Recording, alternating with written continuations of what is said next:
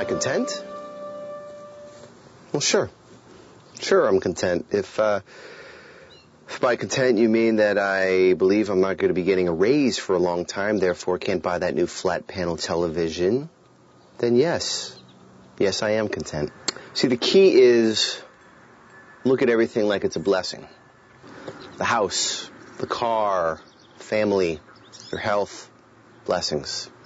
Bills, broken toilet seat, not having a convertible, blessings. They say the grass is greener on the other side, and that is true. But only because my neighbor just had a sprinkler system put in and he got a new lawnmower. It's like one of those 500 horsepower John Deeres. It's got the uh, four titanium blades. You can probably shave with it. The uh, 12 inch rims, lift kit on it, the whole nine yard. I think he's got a grill in the back too.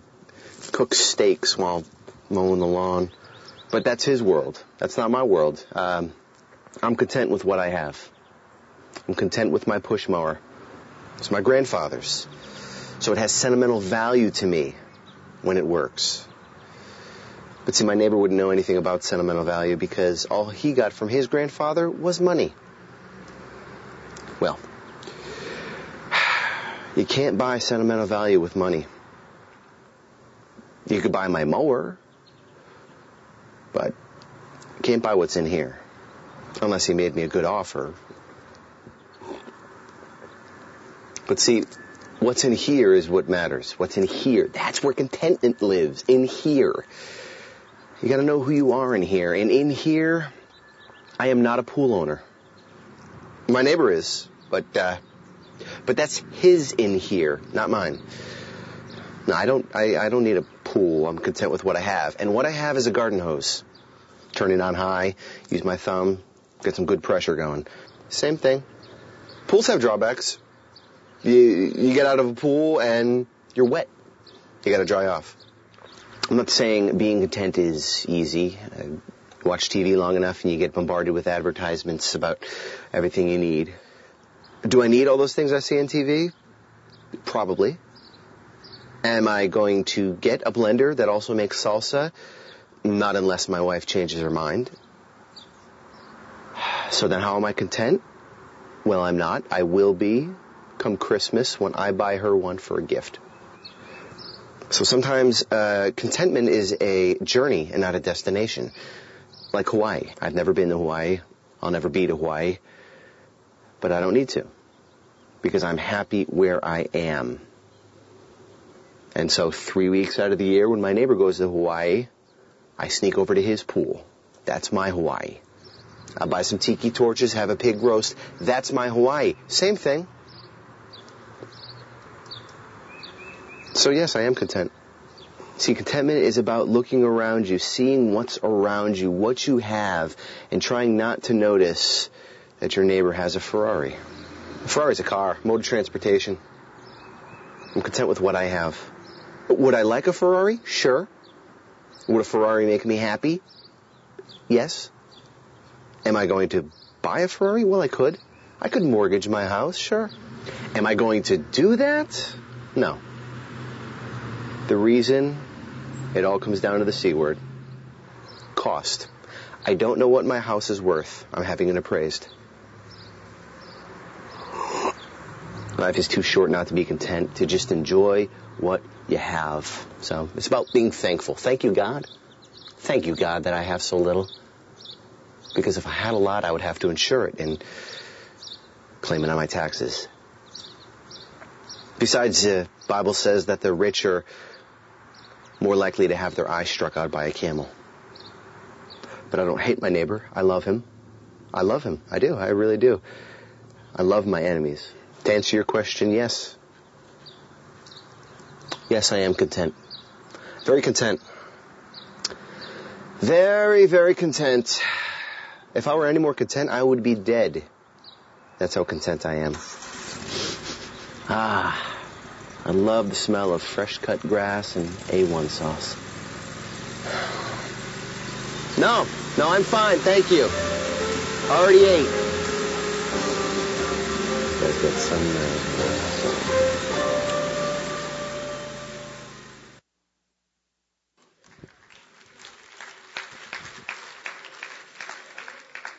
a pretty good movie. So, what do you think? Is it possible to be content? Turn in your Bible with me to the book of Philippians. That's the question of the morning. If you don't have a Bible with you today, there are Bibles that you can pull out from underneath one of your nearby chairs. Turn to page 1164 in that particular Bible. Philippians chapter 4, I'm going to read verses 10 through 20. Yes, we're taking a little break from our study of the book of Hebrews. That study will resume and carry us through Easter and into the early part of the summer. But for the next five weeks, we're going to talk about how to create a, a culture of stewardship here at UPC. This is part of our momentum campaign that we've talked about before and we'll revisit throughout the future. Uh, and so for the next four weeks, five weeks actually, we're going to talk about some topics that have to do with creating this new kind of normal among us here. Philippians chapter 4, verses 10 through 20. Hear God's word. The apostle Paul writes as follows, I rejoice greatly in the Lord that at last you have renewed your concern for me. Indeed, you have been concerned, but you had no opportunity to show it. I'm not saying this because I am in need, for I have learned to be content, whatever the circumstances. I know what it is to be in need, and I know what it is to have plenty. I have learned the secret of being content in any and every situation, whether well fed or hungry, whether living in plenty or in want. I can do everything through Him who gives me strength. Yet it was good of you to share in my troubles. Moreover, as you Philippians know, in the early days of your acquaintance with the gospel, when I set out from Macedonia, not one church shared with me in the matter of giving and receiving except you only. For even when I was in Thessalonica, you sent me aid again and again when I was in need. Not that I'm looking for a gift, but I'm looking for what may be credited to your account. I have received full payment and even more. I am amply supplied now that I've received from Epaphroditus the gifts you sent. They are a fragrant offering, an acceptable sacrifice, pleasing to God. And my God will meet all your needs according to his glorious riches in Christ Jesus. To our God and Father be glory forever and ever. Amen. This is God's Word. Is it possible to be content? Yes, it is. And today we're going to find out how.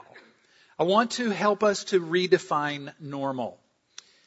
Normal in our country is defined as spending all of your money on things you don't really need. But that's not normal. Normal in our country is defined as being in debt up to your eyeballs. But truly, biblically speaking, that's not normal. Normal in our country is defined as not living with a budget. But again, that is not normal. So we want to redefine normal in this series and begin today by talking about contentment. It really begins there with an understanding of what it looks like to be a contented people. Now let's begin with some definitions. First of all, what is contentment?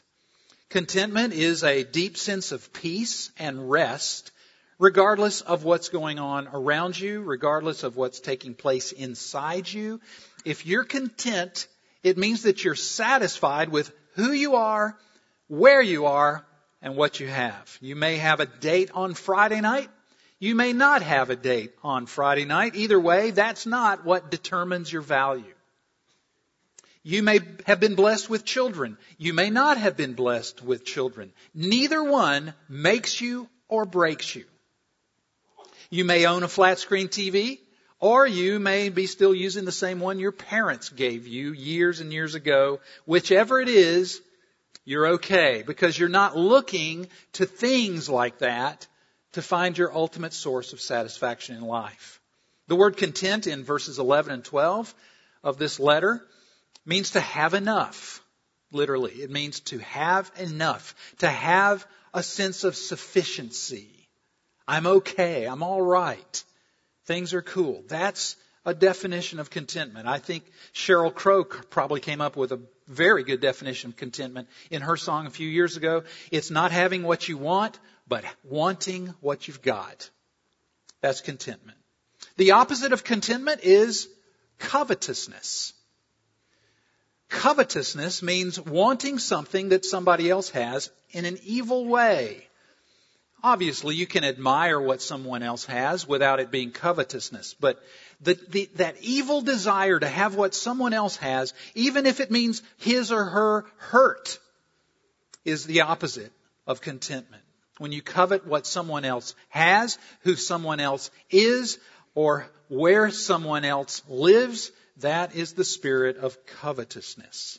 Now let me take a little detour here because I think it's really important that you hear what contentment is not. It's almost important, as important to know what's not as to know what it is. Don't confuse contentment with complacency. Now this is a really important detour. This is almost a mini sermon. I guess if I, if I could, if I had time, I'd preach two sermons today. One on complacency as well as one on contentment. But complacency is not the same thing as contentment. In fact, there is such a thing as a holy discontent. There's some things about which you should be discontented, and that's not sin. And so you need to make that difference in your mind. Paul is not telling us in this passage to be like the Stoics. A Stoic is somebody who doesn't allow herself to feel pain or discomfort about a particular situation. You might say that a Stoic is someone who just doesn't care what his or her circumstances are. When Paul says, I've learned to be content whatever the circumstances, he is not saying, I don't care what my circumstances are. I don't care what's going on in the world around me. That's not what it is. There are things that you should care about. There are things that you should be pissed off about. There are injustices going on all around you all the time, and you should be upset about them. You should be more than upset about them. You should do something about them, if at all possible. And I want you to hear that. That is also the message of the Bible. You should be feeling grief about what's going on in Japan right now. You should be bothered that human trafficking is now the fastest growing criminal activity in the world. It should shake you to the core that there are hundreds of people dying around us all the time and going to hell. That is not a situation about which we should just shrug our shoulders and say, oh well, I'm happy. I've got all I need. That's wicked. So don't let complacency about problems and issues in the world make you think you're in God's will and being content because it's not the same thing. Not to mention there are things in your life that you ought to be concerned about right now. There ought to be some changes going on, some repentance, some deep repentance is going on during this season of Lent, for example. Some of you should be in counseling about your addiction. Some of you need to stop eating so much. Some of you need to repent of your TV watching. It's too much. It's eating up your life and your time. Some of you husbands and wives should be spending more time together. And yeah, I'll say it. Some of you husbands and wives need to be having sex more often. It's true. And some of you single people should respect your boundaries more and your character and integrity more and stop sleeping with your boyfriend or girlfriend. The Bible gives you two options. Either stop it or get married. Which will it be? Some of you should get serious about your devotional life. Some of you moms and dads, you've been talking about having family devotions forever. Now's the time to start. I'm sorry for taking this little detour. But it's so vitally important that you understand that complacency is not endorsed in the Bible. Some of us, I'm afraid, in the Christian community are using a false type of so-called contentment as a cover-up for laziness and apathy. And I just want to make sure that you don't hear either Paul or me saying that's okay, because it's not okay. Got it? That'll be another sermon we'll return to someday. Now let's go back to the main road. Because it's just as important that you hear about contentment as it is that you hear about complacency. Let's talk about contentment. What it looks like. Three things that I believe Paul wants us to hear today in this passage. That first of all, contentment is something that you have to learn. Secondly, it's something that you have to receive. And thirdly, it's something that you have to believe. All right, so there's our plan. Let's start with the first thing that I see in this passage is that contentment is something that you have to learn. It's something you've got to learn. Verse 11, Paul says as much. He says in verse 11, I've learned to be content, whatever the circumstances. And in verse 12, he repeats himself. I have learned the secret of being content in any and every situation.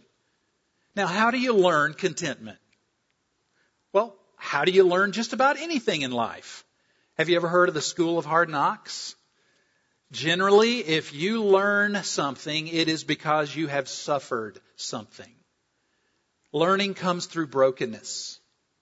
Learning comes best when God takes us through the valley and through the wilderness and through the desert. And that is true when it comes to contentment. Do you know where Paul was when he wrote the letter to the Philippians? He was in prison. He was in prison. He was in a prison in Rome, far away from family and friends and comfort.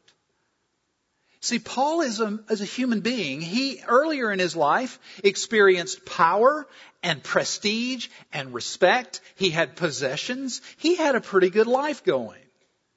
But now he's got none of those things because God wanted Paul to learn the secret of contentment. The secret of happiness. Not having what you want, but wanting what you've got. And so God led Paul through a prison experience. I, I, wish we didn't have to learn contentment that way, don't you? I wish we could just wake up in the morning and say to ourselves, I am so content. I love everything about who I am. I'm loving in my skin. I love where I'm at, what I've got. I just love it. I wish it were that easy. But see, we lost contentment in the Garden of Eden long, long, long time ago. When Adam and Eve decided they didn't like the rules and they rebelled against God and rejected His simple command, in fact, it wouldn't be far off to say that discontent was actually the first sin. Here they were, Adam and Eve, in the Garden of Eden, having a great time, vertically, fellowship with God unbroken, horizontally, in harmony with each other, in harmony with the natural world around them. And here comes Satan planting in their minds this little bitty suggestion, maybe there's something more. And they believed it. So discontent was really the first sin that preceded the eating of the forbidden fruit. And ever since then, we've been searching for things that would satisfy us to no avail. My iPad is not good enough. I need the iPad 2. I need a better body. I need a better husband or wife. I need a newer car. I'd love to have a bigger church, a different countertop, a faster cell phone.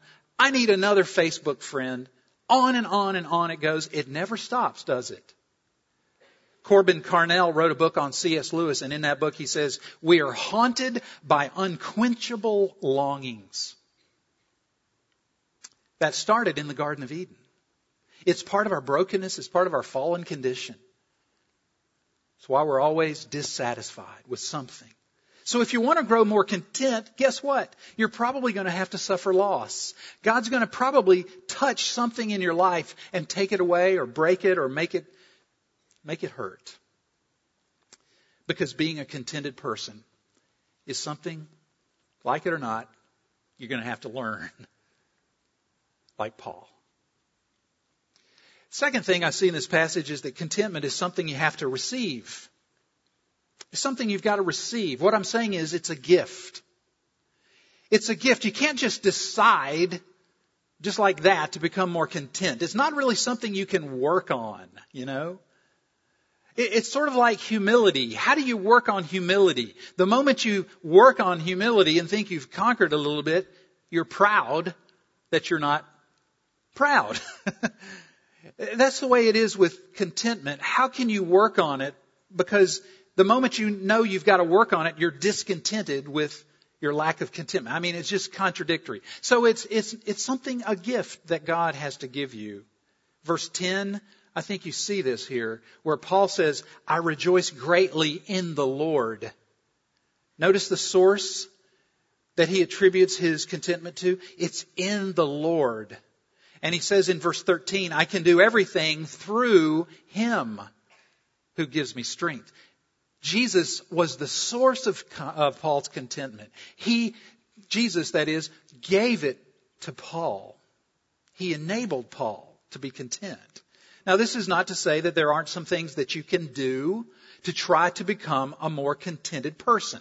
For example, you can say the little word no when you're out shopping. And you see that clothing, you see that car, you see that piece of furniture. You can actually say no to yourself. Right? Not hard. You can simplify your life. You can cut up your credit cards. You can enroll in Financial Peace University. Let me take a little sidebar here and show you something that's interesting. We've got over 103 households enrolled in FPU this winter.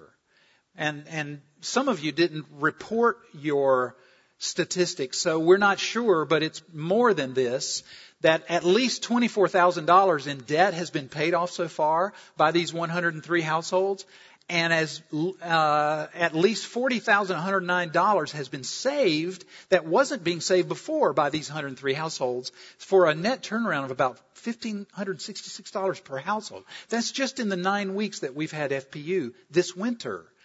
So that's the kind of thing you can do. You can get in FPU and learn how to be a better steward of your stuff and of your money. Those are things you can well do that will help you to become more contented. But listen, your ultimate source of contentment is a relationship with Christ. So if you don't have one this morning, if you are, if you're not a Christian and you're wondering, why am I not satisfied? Here's the reason that only through Jesus Christ will you find the end of your search for significance, your end of your search for satisfaction in life. I invite you and urge you to admit your sins to God, to ask Him sometime when you can be alone with the Lord, just ask Him, step into my life and be my leader. I want to be your follower. Make me your child. He's your source of contentment because contentment is something that you must receive. Lastly, I want to leave you with this one. Contentment is something that you have to believe. Something you have to believe. That's kind of an enigmatic statement, isn't it? Here's what I'm talking about. Lack of contentment. Please listen to this. Lack of contentment is at root a failure of faith. It's not just a lack of discipline. It's not just that you don't have enough skills. It's not that you've not ever been through FPU. Okay, at bottom, discontent is a failure of faith or a failure to believe the gospel. Let me break into that a little bit more. In verses 14 through 18 of this text, Paul is thanking the Philippians for sending him some gifts. We're not told what the gifts were, but they must have been really encouraging to Paul. He says in verse 14, It was good of you to share in my troubles. He goes on to say, I'm amply supplied now that I've received the gifts that you sent. And he says in verse 18, Your gifts, they are a fragrant offering. They are an acceptable sacrifice pleasing to God. So Paul is very thankful for what the Philippians had done for him. He's not ignorant of what sacrifices that they had made. But don't you get the feeling as you listen to this text earlier that Paul would have been content either way, with or without their gifts? Because he says in verse 11, I'm not saying this because I'm in need. I'm not. He says in verse 17, I'm not looking for a gift. So I hear Paul saying, Philippian people, thank you. Thank you for your gifts, but I want you to know that contentment isn't about having stuff. My contentment, he says, doesn't come from getting things. It comes from knowing that I'm loved, and cherished and adopted and delighted in by God through Jesus Christ. Look at verse 19 and you'll see what I mean. Verse 19, he says, My God will meet all your needs according to, notice this phrase, His glorious riches in Christ Jesus. What's he referring to? If he, if he had a little footnote beside His glorious riches, what would the footnote say? He's talking about the gospel about Jesus, the good news that God has sent Jesus Christ down to be our sacrifice for sin, to die in our place on the cross, to live the life we should have lived and die the death we deserve to die. Those are His glorious riches in Christ Jesus.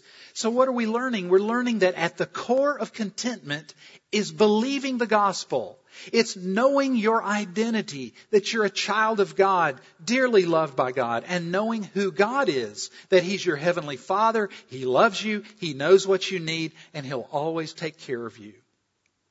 We're learning really what Psalm 23:1 says. You've all memorized it, I suspect. The Lord is my shepherd, I shall not be in want. The Lord is my shepherd. I believe that. So therefore I shall not be in want. I have no lack. I'm contented. It's when you believe that Jesus is your shepherd. You believe that you're loved by God, adopted into his family, that he smiles upon you, has justified you, will bring you to his home one day. It's when you know and believe and rely upon those truths that you feel no lack. You can say with Paul, I've learned the secret of contentment. See, the truth of the matter is that everything you want is already yours in Jesus. Everything that you think you need to be in what C.S. Lewis calls the inner ring is already yours in Jesus. You lack nothing if you're a Christian this morning. You already have everything you need to make you secure and valuable and worthwhile. You're God's child. My goodness, you're rich. 2 Peter 1 3 says that His divine power has given us everything we need for life and godliness through our knowledge of Him. Believe that and your life will change. Believe that and you will feel a security and a willingness to die for other people and to give your life into the cause of Christ. Believe that you are already in possession of all you need for all the value you've ever wanted, and your life will be different. It will be so attractive to the people out there that are hunting everywhere for a source of satisfaction in life. Ultimately, it's not better health that you need. It's not a better marriage or a higher standard of living. All those things are really the greener grass. They are an illusion of happiness that doesn't exist. As soon as you get there, you'll find a problem with it. And then you'll want something else. You can be content because you already have Jesus. He and His love are enough. On the cross, He gave you what no one and nothing else ever will eternal life, belonging, forgiveness, a church family, the Holy Spirit, hope, heaven.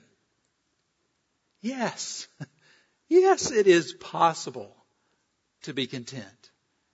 As you learn the secret of contentment in the school of suffering, as you receive it as a gift from God's grace, and as you believe the glorious riches of the gospel of Jesus Christ. The story is told of a Puritan who sat down at his dinner table one night to a dinner of bread and water. And as he looked at his dinner, he began to weep. And he said, All this and Jesus too? Let's pray. Lord, will you help us? Will you teach us? Will you take us into the secret of contentment? Because you know how much we need it, Lord. You know how much a product of our culture, many, if not most, if not all of us are. A culture that's saturated with dissatisfaction, that's saturated with advertisements of false peace. Lord, teach us, please, even if it means suffering, the secret of contentment. Help us to receive contentment as the one most wonderful gift we could ever receive. And Lord, help us to believe the gospel that all that we need, all that we have, are found in Jesus, who is enough. And we pray this in his wonderful name. Amen.